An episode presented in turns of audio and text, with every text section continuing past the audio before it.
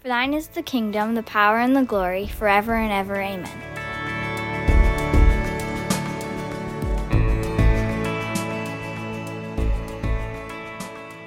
Hey, it's great to be with you today, and uh, I get to finish up chapter 8 uh, in Matthew here. But I don't know how you are with suspenseful movies. For me, um, I find that when it really starts to, to build, you know how that scene starts to, to build in a suspenseful movie. Uh, my palms can get a little sweaty, even my armpits get a little sweaty, and if it really, really starts to get intense, what happens for me is I turn down the volume a little red faced and uh, admitting that, but I do.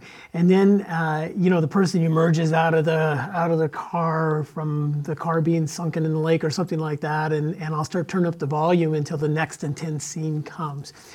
Well, today, when we go into this passage here in Matthew chapter 8 and starting in verse 28, it's really been a, a kind of like that, just a, a building of of the story through Matthew chapter 8. We start off with Jesus healing the leper, and then he heals the centurion soldier's man, and then, and then he heals some other people. And then we get into the calming of the, the storm, and it seems like it seems like the scene here is building because you got the wind and the waves and, and they're crashing, and the disciples are afraid, and they, they wake up Jesus and he calms the storm. It's like it starts to go down, and then they land on the shore and these two demon possessed men start to holler at them and, uh, and cry out to Jesus and, you know, who, who do you think you are type of thing.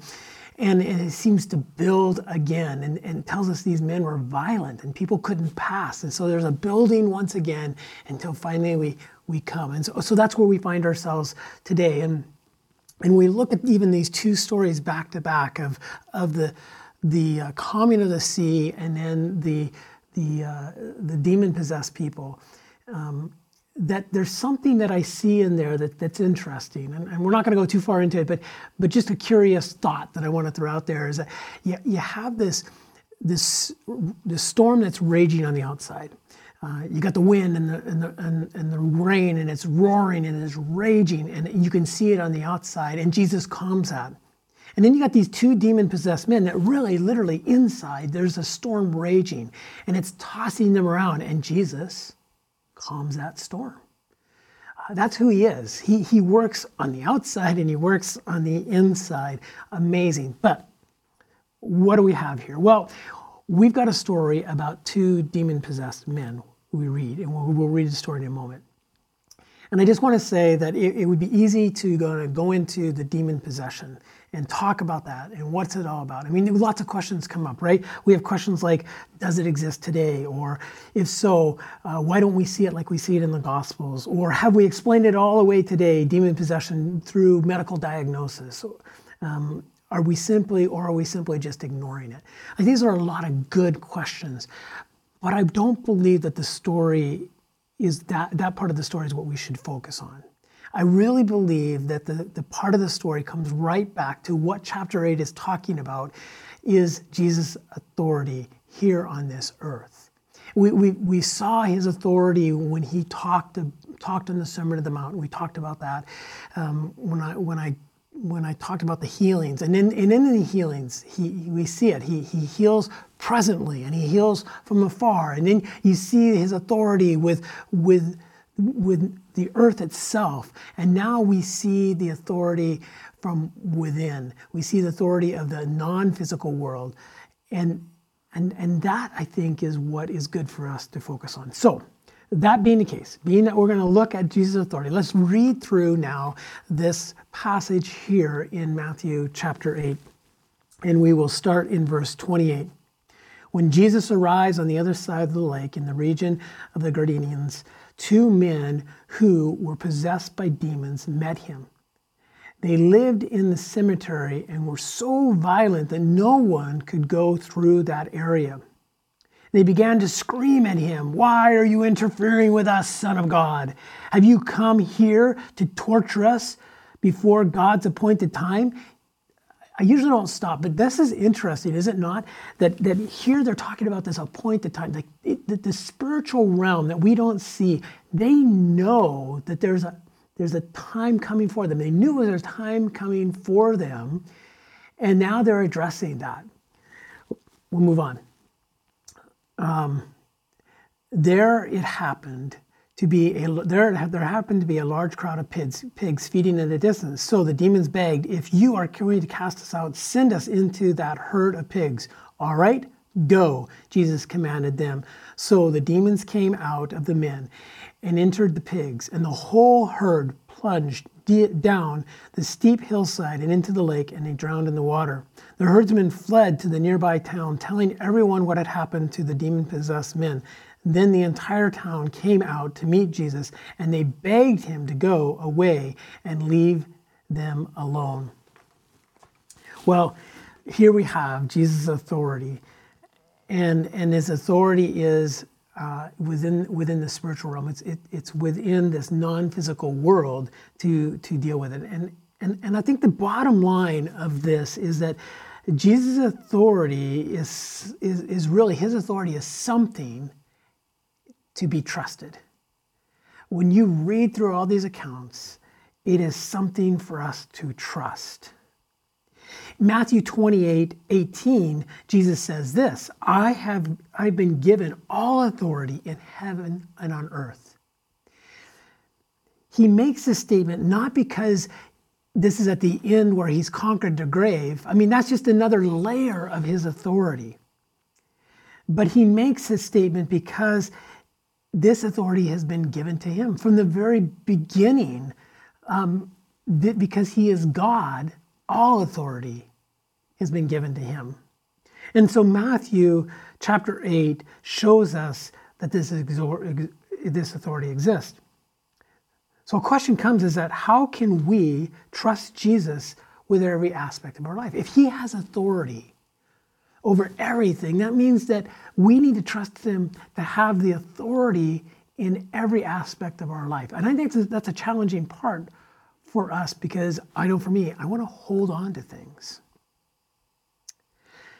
Well, these demon possessed men say something. They say this Why are you interfering with us, Son of God? I, I find it interesting that they use this phrase, Son of God, because, because this, this is the first time that we read it to read this title given to Jesus, Son of God, and it's demons who are giving it to him. Later on, we see that, that Peter speaks it, and, and uh, even the Pharisees speak it. Um, even the centurion soldier speaks it uh, at the time of his death. So it, it's spoken, but the first time is here. But if we back up a verse into verse 27, we read there that after Jesus calms a storm, the disciples ask this question who is this man? They land on the shores and they get their answer from the demon possessed men who say, Son of God. He's a Son of God. What, what is that? The Son of God is that he's a Messiah. The Messiah has come to judge, to sit and to rule on this, uh, this earth, not to rule as a physical king, as we've talked about before, but as a spiritual king. Not just the nation of Israel, but the whole earth. Which means that Son of God was an expression of authority, and they were recognizing the authority. Who is this man? He is Jesus, the Son of God, the Messiah who has the authority in all things. I find that this authority causes a lot of disruptions. When we read through the gospel, we see this authority that, that Jesus speaks from, he acts from, it causes a lot of disruption. It causes a disruption within the religious, uh, within religious system.